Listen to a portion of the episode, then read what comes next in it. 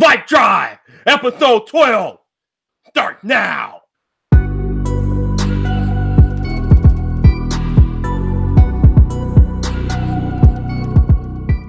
What's up, people? This your boy Viper, the man about tech, and welcome to Vibe Drive. This is the podcast about tech, hosted by the man about tech. And oh, we got a barn burner tonight. My guest, the world's greatest Apple tech journalist alive today, Rene Ritchie, is in the building. Rene, how you doing, man? Oh man, so great to be here. So great to be here. You really always pump me up. I always feel better when I'm talking to you. Yes, that is that is the way we want to go. Got to get you ready for a nice conversation because we got a lot to talk about, Rene. Yeah. All right, so I'm not gonna waste any time tonight. We're gonna get right to the big stuff.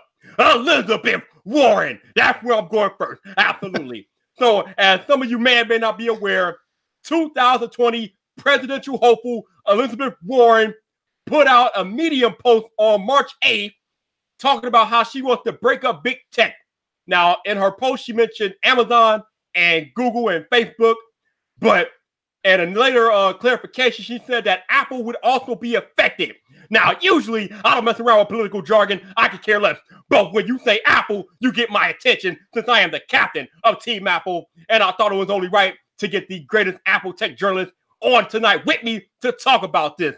So, Rene, I think the woman is absolutely out of her mind. But I'm curious to get your opinions on her proposed breakup of Apple.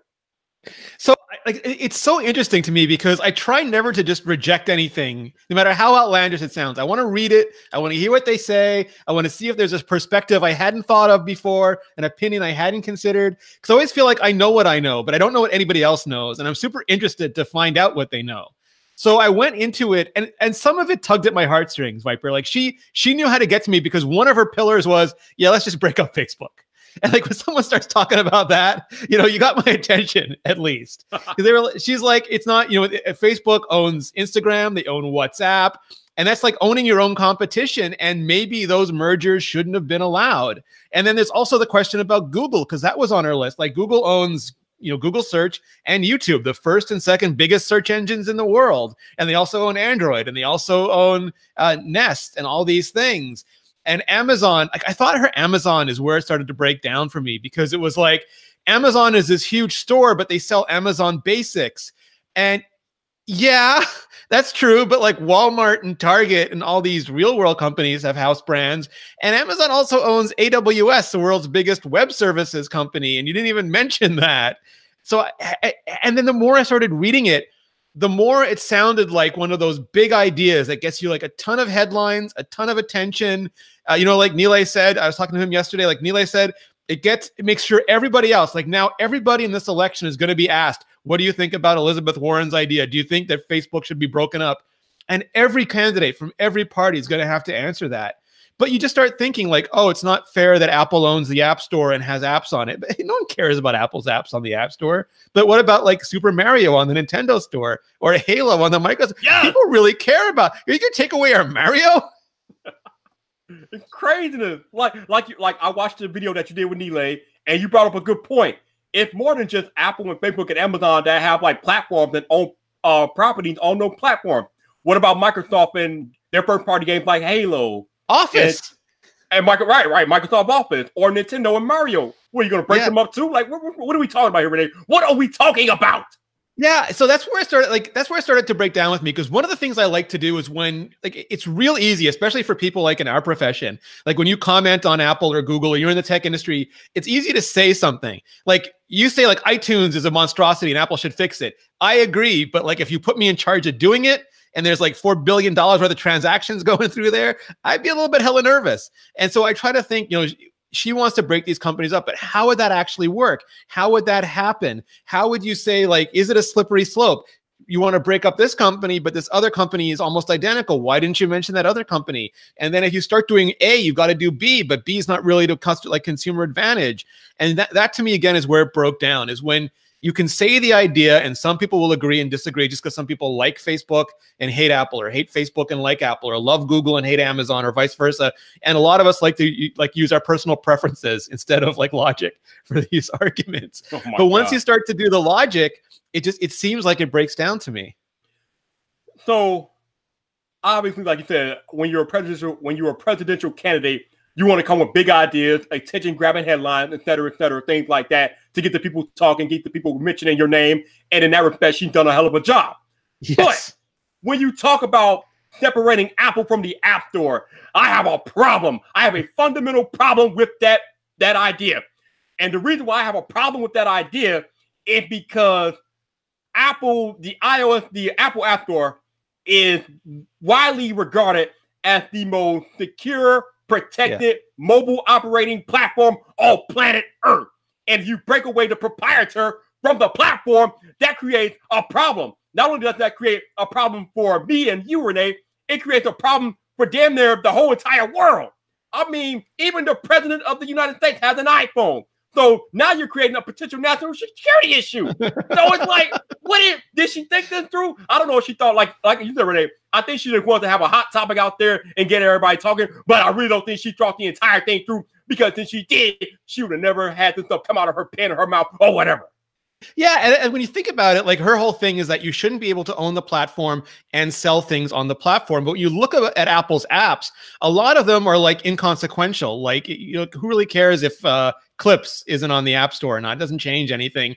And Apple put a lot of their apps on the App Store to get them off of iOS. So you could delete them if you wanted to, or you would like you get iWork for free, but they don't pre-install it on most phones just to save you some space. But it'd be real easy for them to just bundle like you, you turn on your brand new iPhone and Clips is there, and iWork is there, and GarageBand is there, and all the Apple apps are there, and they're not in the store anymore. It would change nothing for Apple, and they would be fully conforming with her with her policy, and and that to me shows that the policy is pretty thin. Exactly. Like even if Apple app weren't in the app, like you said, they would just put them on the iPhone and bloatware and go and they'll be done with. Like like that, it will pretty much affect nothing. And yeah. the and, the, and this idea that Apple has a monopoly and they're stifling competition. There are over 2 million apps in the App Store. How are we stifling competition? How is Apple stifling the competition when there are 2 million apps on the App Store? Am I missing something, Rene? Or am I crazy? No, so there's two there's two very different forces at work here, and one of them I don't know if it's on your list already, but one of them is sort of like exemplified by Spotify today. Uh, so you have two kinds of apps. You have traditional software, which used to be sold in boxes in like Best Buy and CompUSA, and you know all those you know Fry's, all those stores, and they would they software was so profitable that they could make a disc, put it in a box, and give Best Buy or whomever 55 percent because that's what the old like retail retail wasn't 30% it was 55% of the sale and they were still making a ton of money. Like if you bought a box of photoshop or a box of office or a box of anything you paid hundreds of dollars for it and best buy took most of that money. And, and those apps still make a lot of money. Like the I don't explain it as well as Ben Thompson, but like once you've done the program, you've done the coding, it it costs very little. It costs almost nothing to make copies. So to sell like a million copies of your of your app doesn't cost you anything more than just making like selling two copies of the app. So everything you sell, the greater you scale, the greater you profit. And even 30% for a $10 app, $5 app, $2 app, that's not really a lot of money. But when you get into the services apps, like you get into Spotify and Netflix, they're already resellers. Like Netflix now makes original content. Spotify is trying to with their deal with Anchor and their deal with Gimlet, but they mostly all the music the music apps they just repackage the same music catalog. They have a few different experiences, but mostly like you get the same music on Spotify that you get on Tidal, that you get on Apple Music. Uh, and they have to pay the the songwriters and the publishers and the studios for that. So they have very thin margins. So they're taking all the music and repackaging it, and then Apple's taking all the apps and repackaging it, and there's no money for both of them to take a cut. And that's where they start to get feisty. So it's like 30%, Apple can't have 30%, and Spotify can't have 30% from the same dollar. All right, so here maybe maybe my thinking is narrow-minded here, but here my logic on this. I made a video a few weeks ago justifying Apple's 30% app cut. It is Apple platform. They built this platform from the ground up. Like if we're going to be real serious talking about music per se, Apple single handedly saved the music industry with iTunes years ago. So, in my estimation, there will be no Spotify if it wasn't for Apple and iTunes. So, when you have Spotify, like Rene, Rene alluded to earlier, they suing, they're now suing Apple for antitrust in the EU because of the 30% app commission that Apple takes.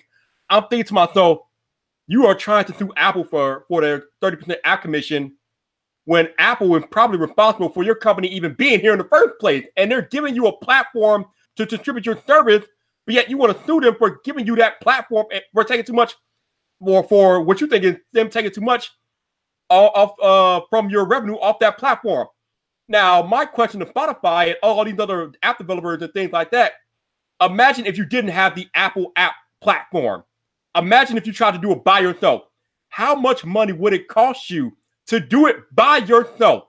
I'm going to guess a hell of a lot more than 30% of what Apple takes out of your app revenue. Maybe I'm wrong. Rene, am I wrong?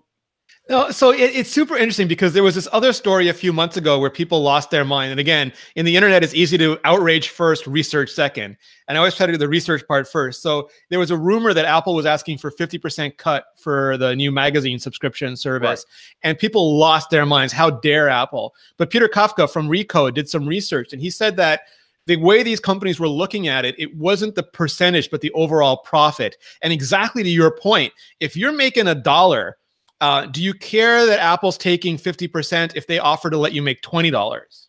You know, it's sort of like that's $20. That's way more than I'm making now. I get that Apple's taking a, gut, a cut, but it's still 10 times what I'm making now. And for these magazines where people, you know, it's hard to subscribe to a lot of magazines. Maybe you love uh, you know, Esquire or GQ or Men's Health, or, but all of a sudden it's ten dollars each. It's thirty dollars, fifty dollars, hundred dollars, and Apple's offering you all of them for ten dollars, and they'll each get a cut of that. And suddenly, instead of having you know fifty thousand subscribers, they have access to hundred million potential subscribers. That's super valuable for them, and that's that's sort of like the brokerage fee Apple is asking for for access to that huge subscriber base and the convenience of it all being in one app. And that's exactly what the App Store did. I think people forget that back in the old days, uh, there were no app stores. You had to go to the web to download your Palm software or your Windows mobile software, and it cost like thirty-two dollars for a sticky notes app. You know, and, and it would crash your phone every time you ran it. And Apple is, and it was there was a lot of security problems with all of this stuff, and Apple has solved for that. Now you can argue about whether it should be 30%. I know Microsoft is going as low as 5% on some of these, and whether it should scale depending on how big your business is or whether it's subscription or or host prices. But there is something to be said for Spotify getting a potential audience exactly like what you said in the hundreds of millions instead of whatever it would be outside the App Store. Exactly. And like it is so easy for like developers and just the general uh, public to like rush to blame Apple, but nobody ever considers Apple's end. They don't consider the time and the resources and the money that Apple pays to keep an app store up 24 hours a day, seven days a week, 365 days a year. Do you think this stuff is free? This stuff is not free. do you know how much? Do you have any idea how much Apple pays in overhead to keep an app store, a worldwide app store running in, indefinitely? Like just the resources and the money that takes is just it, it, it's beyond my scope.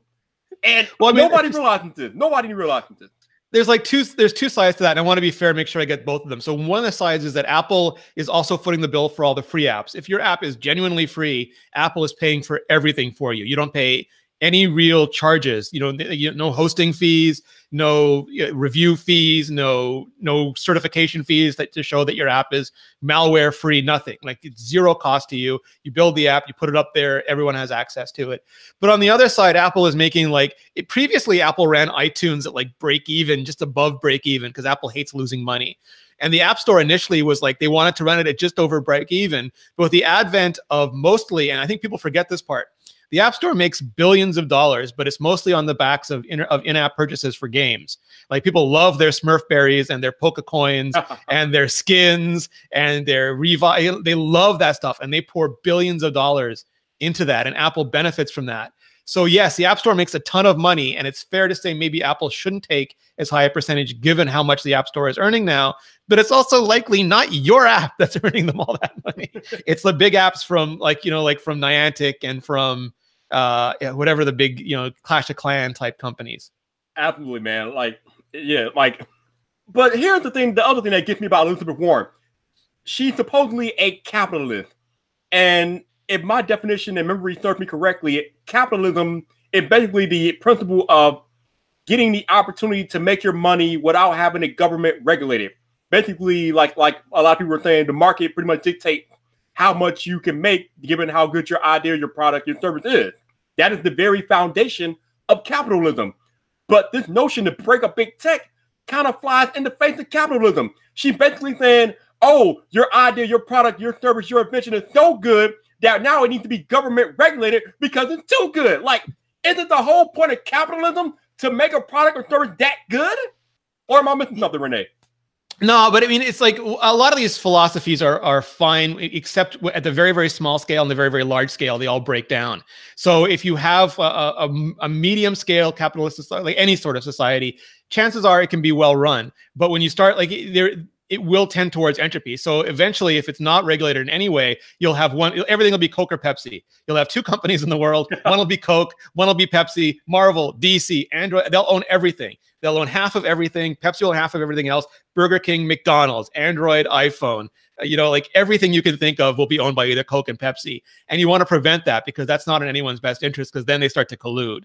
So what she, her her capital and I'm no economics major, no economics, but her version of capitalism is the kind that wants robust competition. So instead of having like a Google, you have six Googles fighting it out so that consumers benefit by the competition that drives down prices and increase consumer benefits.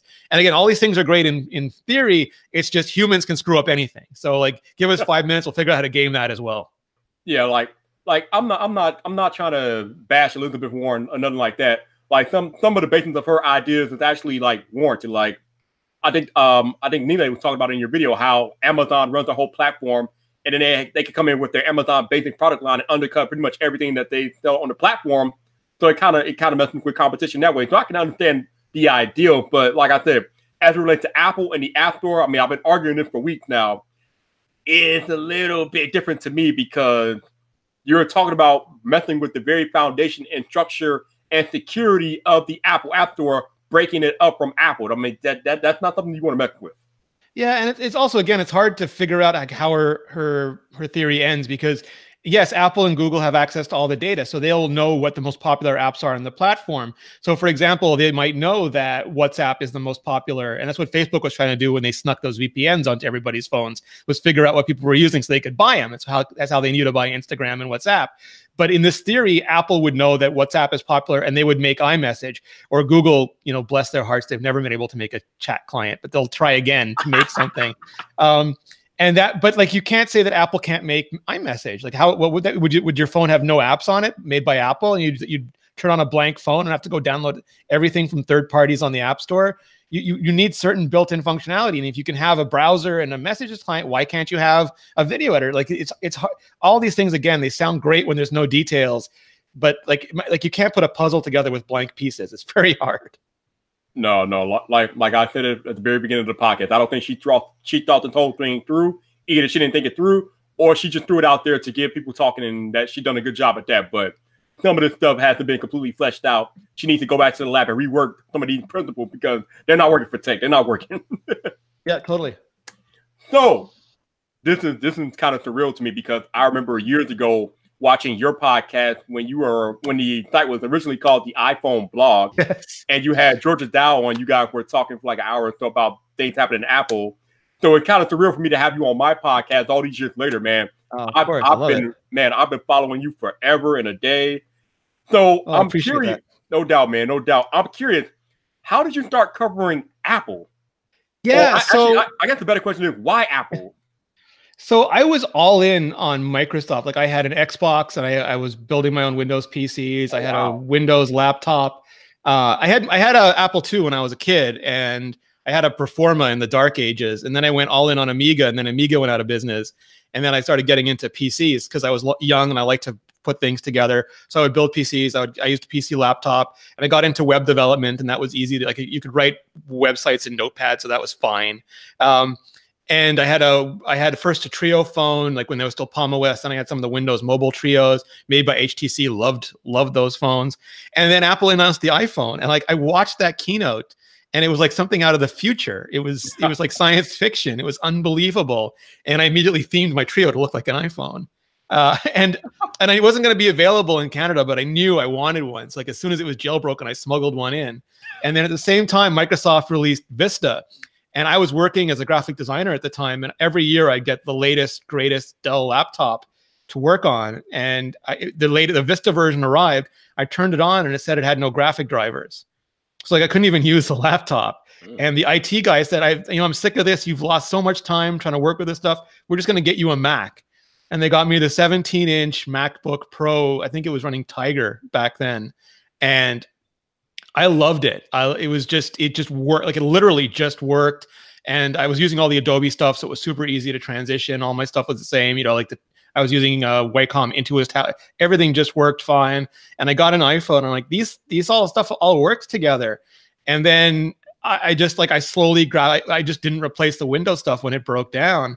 And I enjoy, I, like part of me missed all the potential to customize and to mess with stuff but the rest of it is like i'm working. I don't have time. I don't want to be i don't want to be working for my laptop or my phone. I want it to be working for me. So the inability to like mess around with it ended up being a huge time saver for me. And then i just got like the next version and the next version and i always say like if if apple if apple does to me what microsoft did with vista i'll go on to the next thing that hasn't happened yet but you know i i don't believe in like loyalty to a company i believe companies should be loyal to us so as long as apple is treating me right you know there's advantages to being all in on the ecosystem Woo! That last line, that that that next to last line.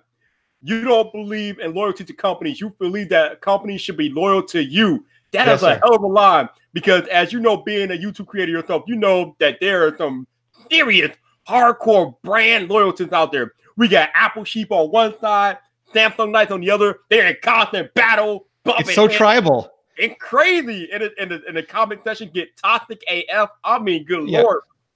Oh man. So let's talk about that for a minute, Rene. Why do people get so tied to a brand? Do they not know better?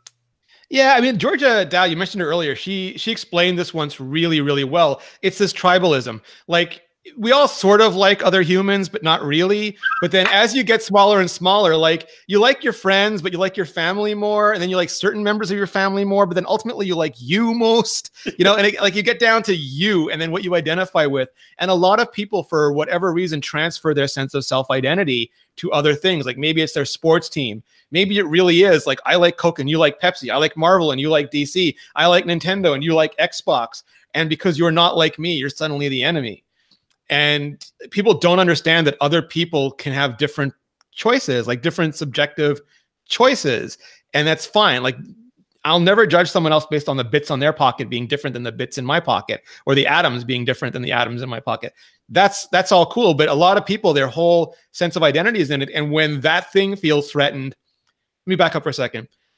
When people are threatened, they have different responses. When some people are challenged, they look at it as a learning opportunity. When other people get challenged, they look at it as an existential threat and they feel like they have to fight back. Now, if you can make it a learning opportunity, you're going to grow so much better, so much more successful, so much smarter, so much wiser. But you have to you have to sublimate a lot of ego to do that. If you treat it as an existential threat, you just fight all the time. That gives you an endorphin rush. You know, you're part of a team, you got a community, you're fighting. Like it has a lot of immediate, instant ego gratification awards. And humans are much better at the present than they ever are at the future. you ain't never lied with the immediate ego gratification, man. Because I think that's what a lot of it is. Like they are so loyal to these brands, and as I like to joke, these brands aren't coming to your cripping party. They're not giving you birthday cake. They're not sending you cards. They're not coming to your baby showers. All they care about is their bottom line. Once they have your money, they don't care about you anymore. Yes. All they want is to get your money. But a lot of people just, for whatever reason, that just go completely over their heads, and they want to stand on the front lines for these brands when they just they whatever reason they just block it out or they don't care that the brands don't give a damn about you. They don't care about you. They care about your money. And it's even worse. It's like it's not even that they don't care; they just don't think about you at all. Like they think about Well, no, but they think about you like in the abstract, like you like it's like that, that great Kevin Hart joke, you know, that kind of like Kevin Smith, where he's like, "Don't know you, still want your money." You know, it's like, um, and that's true. I mean, they want as many customers as possible, but they don't like they don't think, "Oh, I want Viper's money. Oh, I want Rene's money." It's just like, "I'd like hundred billion people's money, please." You can figure out which hundred billion it is. don't care about anyone in particular. Maybe Beyonce. I'd love Beyonce's money, but you know, beyond that, it's fine. right, right. So a few times in this podcast, you've mentioned Marvel and DC. So I'm, I got to ask you, have you seen Captain Marvel? I I've seen it twice actually. Oh, I want to see it twice too. So I guess I don't have to ask you how you liked it because you've seen it twice. Yeah, no. So I thought it was good. Like it wasn't my favorite. I'm like a huge Infinity War fan, and like it wasn't quite like Infinity War level for me. But I thought Brie Larson and Samuel Jackson were unbelievably good. yes. in the movie. Just so great.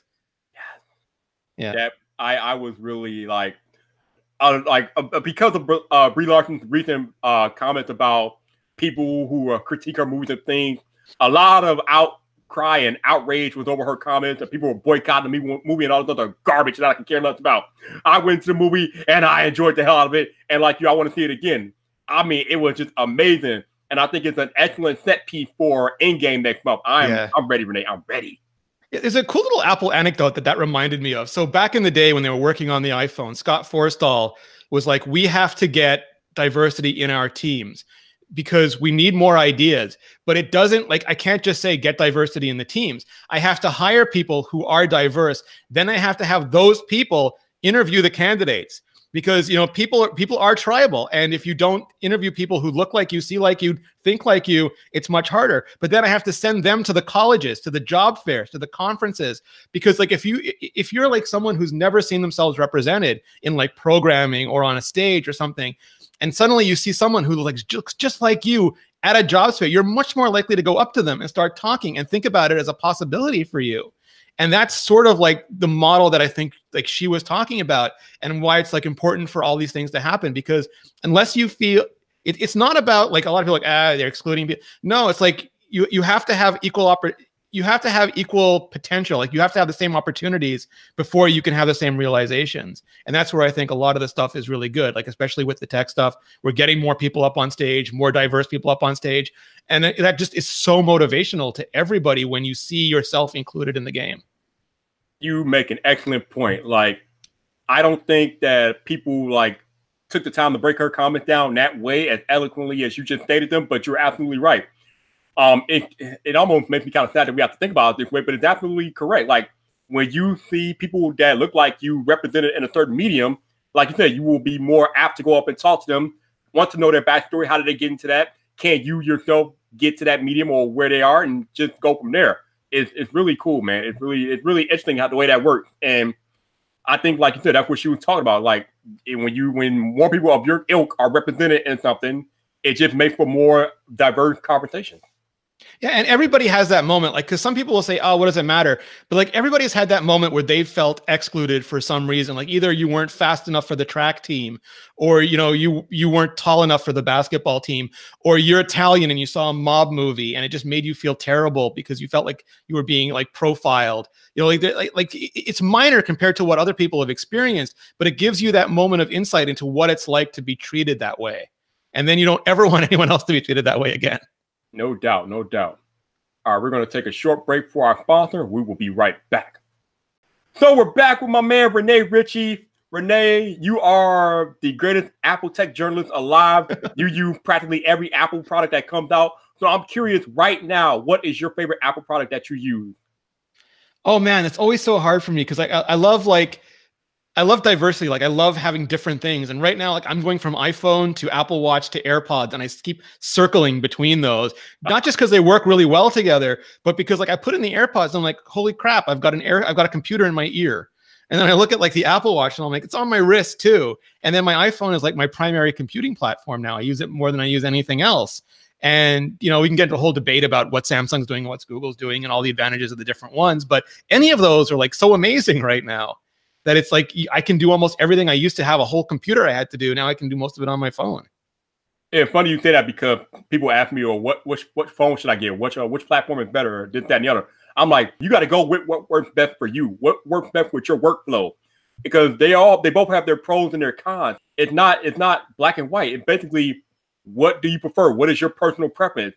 Do you like being able to customize and tweak your phone and your settings? If so, you'll be more apt to enjoy Android. Do you want your stuff to just work? Do you not want to have to think about how you use your phone? If so, iPhone is more tailored towards you. It's just the way that you use your products and how they fit into your workflow, your lifestyle. It doesn't really, it's not really about which one is better per se anymore. Yeah, and I, and I, think also like like tech, we have to be more considerate because a lot of these phones they really are mature products and they don't change that much year to year. Yeah, the screens get better, the cameras get better, Um, but we treat it like, oh, like like we treat it like everybody's buying a new phone every year, and some of us treat it like everybody is buying eight new phones every year. Like, oh, you didn't move from the Pixel, you didn't move from the iPhone to the Pixel to the Galaxy. What's wrong with you? Oh, you didn't get the Huawei in between. It's like normal people don't have these conversations. They maybe upgrade every two or three years, and for them, going from like a Galaxy S6 or like an iPhone 6 Plus to like a modern iPhone or a Galaxy is a huge upgrade for them. Yeah, absolutely. Like you said, it's funny because when we're doing these YouTube videos, we are not really talking to the average consumer per se. Because basically, if you're watching YouTube, if you're watching a tech channel, you're probably a tech geek like the creator that you're watching. You're not the average consumer. So, like you just alluded to, the average person is not going to upgrade their phone every year. That they, they just don't work that way. Most people use their phone until it's broken or to their contract is up and they're eligible for an upgrade to a new one, and then they'll upgrade to a new one. But they're not they're not thinking in the tech geek mindset that maybe a Vyyyper or Rene Ritchie thinking. Yeah, like I mean, uh, most people don't go from phone to phone like you know, like like an MKBHD or Mr. Mobile or any of those people, you know, who who do or or unbox to go like you know goes from one phone to another every few weeks. They it's huge decisions for them, and it's hundreds of dollars or years of commitment. And that's why when I did my iPhone 10R my two weeks later review, I compared it to the iPhone 6S and I got, I got made fun of, but I also got a bunch of people going, yes, that's the phone I have and the one I want to upgrade to. And that's exactly right. the questions I had. Yeah. So speaking along those lines, you know that Samsung just came out with their Galaxy S10 line of phones. I'm curious, have you been able to use one yet? I have only used them in passing. Uh, so, like for people who aren't familiar, we have iMore and Windows Central and Android Central and Techno Buffalo, and I so I don't get invited to all the Android stuff. We have like Daniel Bader and Andrew Martonik and uh, you know uh, just Nirave. You know we have a bunch of people who do those. So I only get to see them like when they're playing with them or they put them down for a second. Uh, but I I, have had issues with Samsung for a long time because everything was so me too. Like there was the BlackBerry and then the Blackjack, and then like there was the Treo, uh, like there was sorry, the Palm Pre, and then the Galaxy S6 and the iPhone, and the yeah, it was just like everything was a me too product. But then slowly, like over the years, I spent like with first with the Galaxy Note line, but now with the Galaxy S line, they're like they found their identity. Yeah. And like it's so exciting to watch because it was just like, oh, you made a USB cable that looks like an Apple 30 pin dock connector for no reason. You know, no reason. There's no reason a USB plug has to look like that. Um, and but and and now, yeah, there's still like a little bit of things like you know, like you like you don't have. So here's my thing: if I don't want Apple, I don't want Apple. That's why I've loved like Motorola historically or like HTC because I, I want to put an iPhone down and pick up something that's different, not something that's trying to be the iPhone. Because like, I got an iPhone for that. Right. Don't need that. Uh, so my thing was like, I pick it up and the interface looks like an iPhone. Like, ah, like I have that feeling with Huawei now. It's like uh, the, the, phone, the phone app doesn't have to look that way. Like it's it's so boring on the iPhone already. Why make it boring on Huawei as well? but like Samsung is really like doing their own thing now, and I think it's so refreshing. It's funny that you said it because our good friend Jon Prosser said in this video he went on a rant when last year all the Android OEMs were copying the notch. He was like, "Why would I buy the copy when I could get the original?" And then later on, he went off to buy not one but two iPhones. So you make a good point with that. yeah, it's just like give. It doesn't have to be totally different, but like whereas like like Motorola reminded me of like the Millennium Falcon. It was like not smooth, and it goes like all like like uh, had a lot of character to it. And I, I love the Nexus One was one of my favorite phones because it was like aspirational, is what next year's phones were going to be. I just I, so just I hate like all the carbon copy stuff. Just give me new, fresh ideas. And the S10 is definitely like doing that now. Oh yeah, and um, it seems like uh more and more Android phones are going to carve their own path this year. We're not going to see as many notches except for LG, but uh, we'll leave LG alone. but um, yeah, Samsung has their hole punch and their their pill punch, and then we have the foldable phone coming down the pipeline and things yep. like that. And they're actually making Apple notch look kind of antiquated right now, so I'm kind of like happy about that hopefully Apple will change the notch design at some point. Probably not this year, but maybe next year. But that brings us to March 25th, Rene. And yes, then you know what's coming on March 25th. It is Apple's annual, seems like now, spring event. So, Rene, the number one question that we have for March 25th will we see new hardware? So my guess, my guess is no. My guess is they're going to be super. No, so it's but it's in two parts. So my guess is we won't see new hardware at the event, but we'll see new hardware around the event. Like I think they're going to want to spend the event showcasing Apple News and Apple uh, Video, and maybe it makes sense to show that off on a new iPad. But there, if the pros had been now, maybe. But I just don't see. Hey, here's our new budget iPad. Uh, Apple Video looks great on our new budget iPad. Maybe it's like, oh, the most affordable way ever to watch Apple Video. You know, maybe I could see Phil saying that or Joz saying that. But it just seems like they want to have Jennifer Aniston or Brie Larson up on stage, and they want that to be the story. So, like some years, like last year, the iPad 9.7 inch, the non-pro, was announced at the education event. But the year before, they just let they just put it out in a press release and we've had a lot of Macs, you know, announced in press release. So my guess is updates. If there's no big new design or no big new features they want to show off, we'll just see like after the event or something, or before the event to clear the deck. We'll just see those things come out in press releases, and then on stage it'll really be focused on showtime. Oh God, yeah, that's not if that's not an obvious ode to what we can expect on March 25th. I don't know what it is. So my man Apple World's in the chat and he's asking a pretty obvious question, but I'll pose it to you anyway, even though we both know the answer. He wants to know, Rene, are you going to the 25th keynote? Of course you are. Oh hell yeah, yeah, they took you away. I mean, I think the better question is, when is the last time Rene Ritchie missed an Apple event? So I did not get invited for a very, very long time. Like, uh, um, I've only been invited for the last few years, so I missed like all of them until WWDC a few years ago, and then I would still miss the smaller events. And now I've been going steadily for like two, three years. Really? Wow.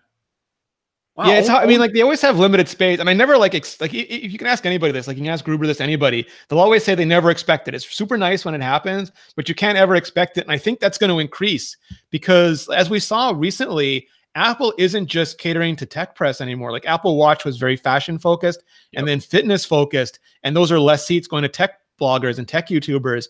And they're also with you, they're doing YouTubers now, but they're also doing non-tech YouTubers. Yep. Because again, like they know our audience knows everything about the iPhone. Like we'll go over it, sure, but if they can get like again, like they can get like Beyonce holding the new Apple Watch, or they can get Taylor Swift talking about the new iPhone, or they get it like on a fashion channel or a makeup channel or something, that's a whole new audience for them. But that comes at sort of the expense of some of the tech people who've been traditionally covering it. And it's fun now because like traditional magazine publishers were so angry when the bloggers started getting invited. Yeah. So angry because like oh, those bloggers are not professional. They're just who are they?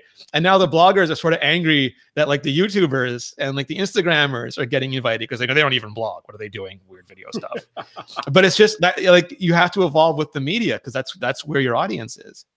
Absolutely. I always say if you're not if you don't have a presence on YouTube or if you don't recognize YouTube as the media presence that it is that it is, you are really missing the boat, especially in 2019, because YouTube is where it's at. Well, it's even like a couple of years ago, there was like this magazine guy going, there's this this Marques Brownlee guy talking about Sapphire screens. Who is that? What is it even? What does he know about? And I was like, he's got like two million subscribers, dude. you got like three readers. What?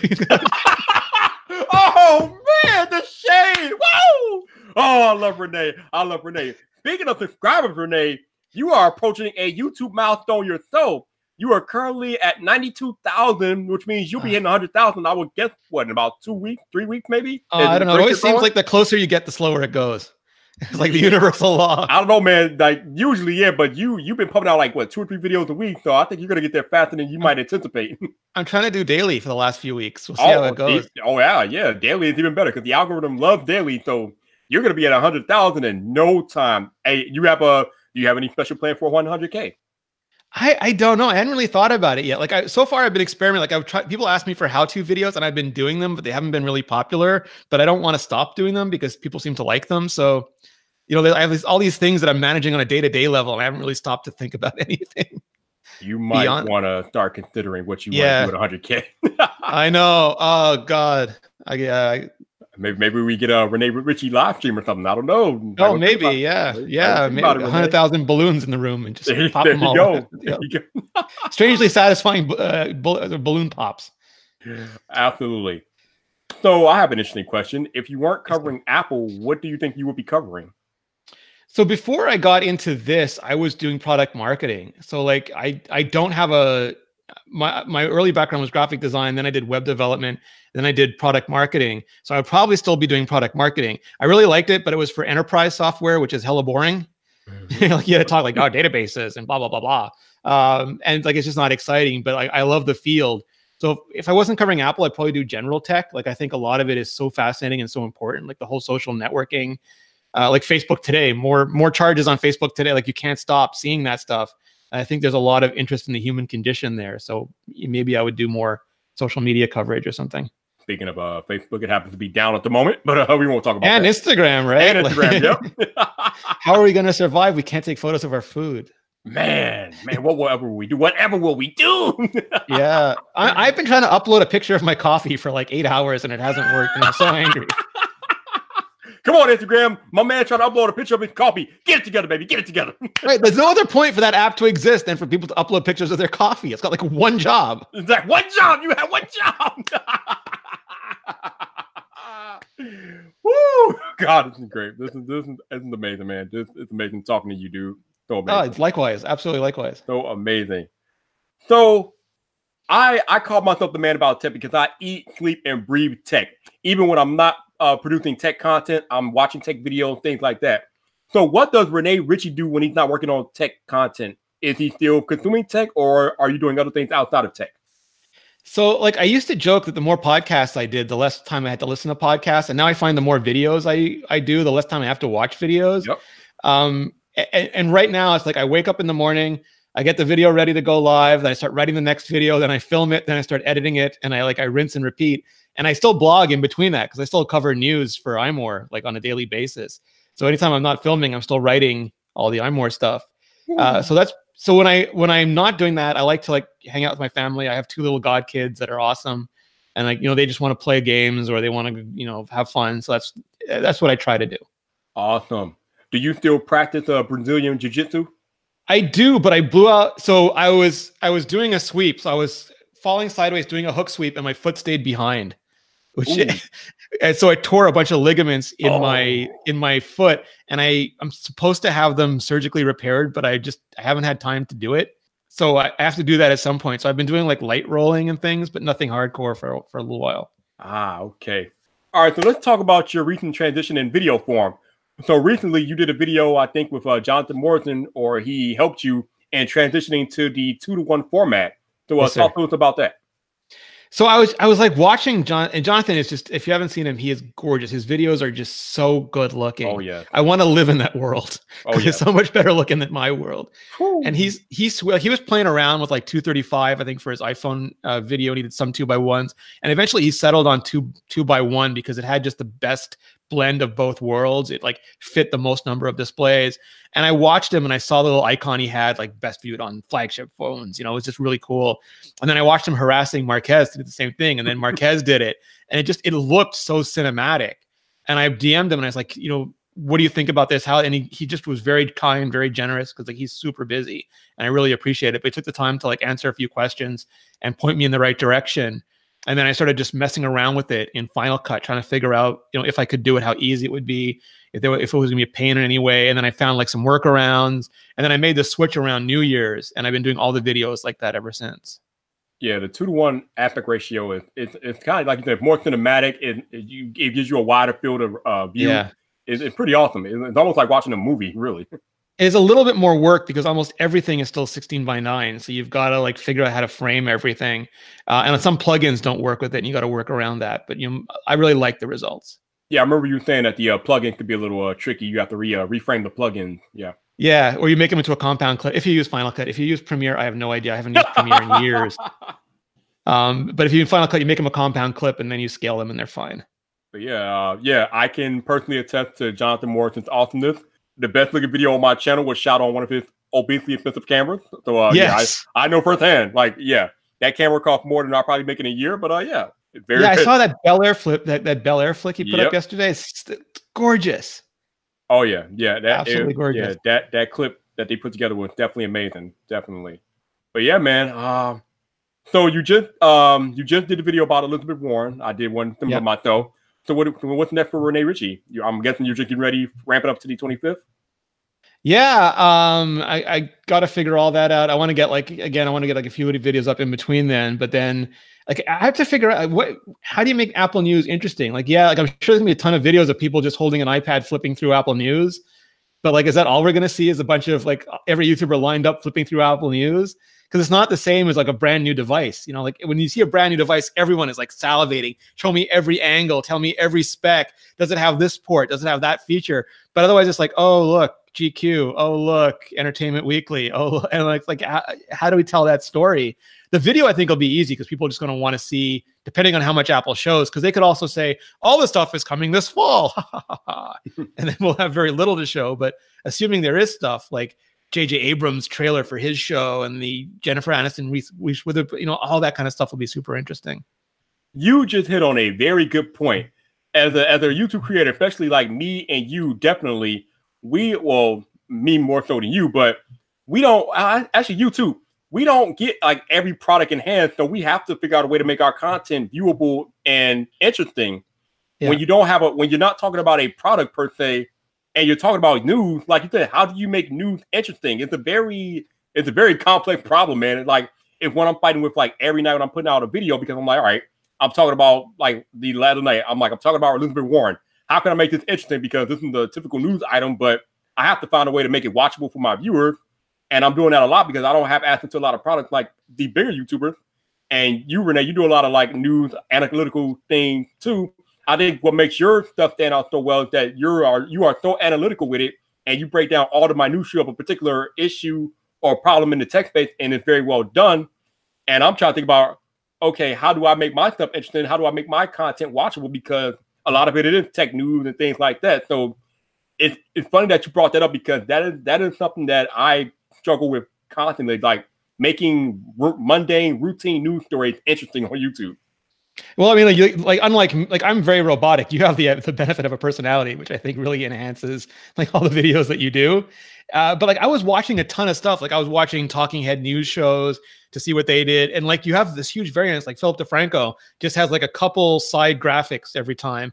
But then you look like a Jon Prosser and he has like eight versions of an article from different websites going up while he's talking with a hoodie over a hot cup of tea because he's still sick and duck sounds are going off. You're you know, so like there's like like extremely different ways of presenting that stuff. And then like like some of the big uh, some of the big like uh, nerd channels like AdoredTV, he has like his logo eight times in a row and then like screenshot of AnandTech. You know, he's got a Scottish accent talking over it. So all these different approaches to it. Um, and I, I, don't know what's right or what's wrong, but I think just keep experiment. I, I, I just find I keep changing what I'm doing because I think I can find something better. Yeah, I think one of the things I started doing incorporating more visuals into my video because usually I'm just sitting out the same like headshot angle. I'm like, all right, um, this gets boring after a while, even though my videos are pretty short. This gets boring after a while, so let me put some more visuals in here. I can I can like put uh, point out an article or a picture of a product and things yeah. like that it keeps the viewer's attention definitely in visual representation of what I'm trying to talk about. So to finish up this podcast, let's talk about um what we will see at the March 25th event. We know that the Apple video streaming service is coming and yep. the Apple uh, Apple News magazine subscription service is coming. So what are your expectations, Rene, for the video service upon its initial launch? Do you think it's gonna fly out the gate, or do you believe it's gonna take some time for it to mature and become something valuable to compete with a Netflix, Hulu, something like that? So I have so many questions about this because like one of the th- like Apple a lot of the traditional streaming platforms had catalog content at their start. Like Netflix didn't have original programming, they had the Starz and a few other catalogs. So you would go there and you just find something to watch and watch it. And even when they added originals, you'd watch like Stranger Things, it would be over, and then you'd have this whole catalog of backup. Like you go, you go watch Knight Rider or something, you know, this whole catalog of stuff to watch. And Apple, as far as we know, doesn't have a catalog of content. Like it's possible they've made a deal to have like the Warner Brothers catalog or something, but all those companies are making their own streaming services. Right. Uh, and it's so annoying because like I look at Apple Music, I'm like, can you imagine if Warner Music and EMI oh and oh Sony Music were all separate services and you have to subscribe to each of them? And then U2 is a big band, so they want their own streaming service, and you got to mm. subscribe just to U2 and just to Beatles. Like it's madness, and that's exactly what they're doing with video. Yep. And so I don't know where Apple's going to play on that because if like let's say Apple launches with the JJ Abrams show and then it's over. What do you watch next? It's not going to be carpool karaoke. I'll tell you that much. no, no. So uh, like so, but they also have this these you know close to a billion devices. So if they just put that show up in the TV app and it's alongside all your Amazon Prime stuff and your whatever TV apps you have, not Netflix because they won't play in there. But it's alongside your other stuff, then maybe they don't care. Maybe you'll watch the the uh, Apple original and then you'll go watch Prime or something else, and that'll or you'll subscribe to Starz or something else, and that'll fill that need. Um, but I think until I see what they are offering, and also like launch countries, Apple Music launched in 100 countries and now is in like 115, 120. Apple News launched in three countries, and four years later, it's like in four countries, barely because it's still in beta in Canada. So if it's like an, an American only thing, that's a huge, that's a very small audience. I mean, it's a, yep. it's a huge audience, but it's not an international audience. But if it's in 100 countries, uh, because Apple owns it and can license it that way, then that's a much bigger play. So like when I see the answers to those questions, I'll have a better idea. But I think owning the and this is right back to the beginning owning the platform gives you a natural advantage because you have eyeballs same yeah. way google the same way google wants eyeballs owning the platform gives you access to eyeballs yes and i think uh some analysts have come out came out and said that they think that apple could realistically obtain 100 million subscribers in three years now, I don't know if I'm that optimistic, but that's what the analysts are saying. So I think that's pretty telling as to what they think Apple did the video uh, video service could do. Yeah, totally. But and also bundling comes into play because like right yeah. now it's 10 bucks a month for Apple Music. If it's also 10 bucks a month for Apple News and 10 bucks a month for Apple Video, and then you're also paying for Netflix, you're also paying Amazon Prime, you're also pay- like it really adds up. Like suspicion oh. fatigue is real. And but if Apple's like you can have Apple Prime and you get all this stuff for one low price, then I think people are more likely to go for it. And then suddenly all your Apple Music custom uh, subscriptions become Apple Video subscriptions as well, and all your Apple News like that really generates a network effect for them. Like they'll lose money off the top, and they're not doing the stuff for free. But I think it it creates so much momentum just on the subscriber base. Yeah, absolutely, man. Um, like you said, owning the platform gives them an intrinsic advantage because they could just push their subscription service right out there to all the 1.4 billion Apple devices that are already out, out there in the wild. So they have. Don't tell a, the Spotify lawyers. Shh. Oh God! Oh Lord! oh, oh, oh. yeah, no kidding, right? but they have that innate advantage because they have the platform. But when you already have like a Netflix and a Hulu and things like that already yeah. out there, people are already paying for those services. Are they going to want to pay for a new Apple service that's not going to have as much? I think, like you said, a lot of it's going to depend on how Apple bundles it to make it more um, competitive with the other services that are already out there. So, a lot to figure out come March 25th for sure. Yeah. And if they have a Game of Thrones, like if you have a Game of Thrones, it's a license to print money because people oh, will subscribe dude. just to watch that. But will they have one? We don't know. Well, it, it has been uh, said that or uh, prognosticated that Apple has spent about a billion dollars in original content. So hopefully somewhere they got something up there sleeping that billion dollars they spent because that's a lot of money to spend coming up with. Interesting too, though, because like they a lot of like Netflix and Amazon are spending a lot more, but right. They're, but they're buying a lot more with it. Apple is really focusing on like all star power. Like they're getting A list celebrities, A list directors, A list properties, and they're putting uh, less money, but they're putting it behind bigger names. And it'll be interesting to see how that strategy pays out, plays out. It will be, but I'm not gonna bet against Apple, at least at least not right now because it is Apple, and I mean for all intents and purposes, Apple is a luxury brand, and a lot of rec- a lot of people, including average consumers and celebrities, recognize Apple as such. So if anybody could put power behind a new service, it's definitely Apple. But you know, like Disney Plus is going to get my money for the for the Vision and Scarlet Witch, and for the Loki show, and for the Star Wars show, and you know, and Apple's going to have to bring something to get my money for the same stuff. Oh, absolutely. I personally, I think I don't think it's going to be viable for at least like three years at least. Yeah. Because they're not going to have the content to compete with a Netflix or a Hulu or like even a Disney Plus. So they're they're going to have a tough road to hoe. But like I said, if anybody can do it, it's definitely Apple. Yep. Yep. Yep. Rene Ritchie, been a pleasure, man. Yeah, absolute, man. It's, I love this. This is so great. Oh, this was great. Before we get out of here, Rene, let the people know where they can find you. I'm at Rene Ritchie on all the social things or youtube.com slash vector show, or you can just find all of it at imore.com slash vector. And for those of you all that are watching on the live stream, if you want to go check out Rene's YouTube channel, the link is in the description. For those of you all that are listening on um audio only, all of all of Rene's information will be in the show notes, so check it out. Also, if you want to support this podcast in any way, links are in the description, show notes. If you want to make a one-time donation, a buy me a coffee donation, that link will be in the show notes. If you want to become a monthly supporter of the podcast, there is an anchor feature called Listener Support. That link will also be in the show notes. So if you want to support your boy, check the show notes. Everything that you need will be down there. I want to thank my man Rene for coming on and talking with me tonight. Definitely appreciate him. Appreciate you all listening in the uh, live stream chat. And for those of you all that listen on audio, thank you very much. I definitely appreciate all of you all and your time. But until the next time, this your boy Vyyyper, the man about tech. You know where to find me. So come back for more.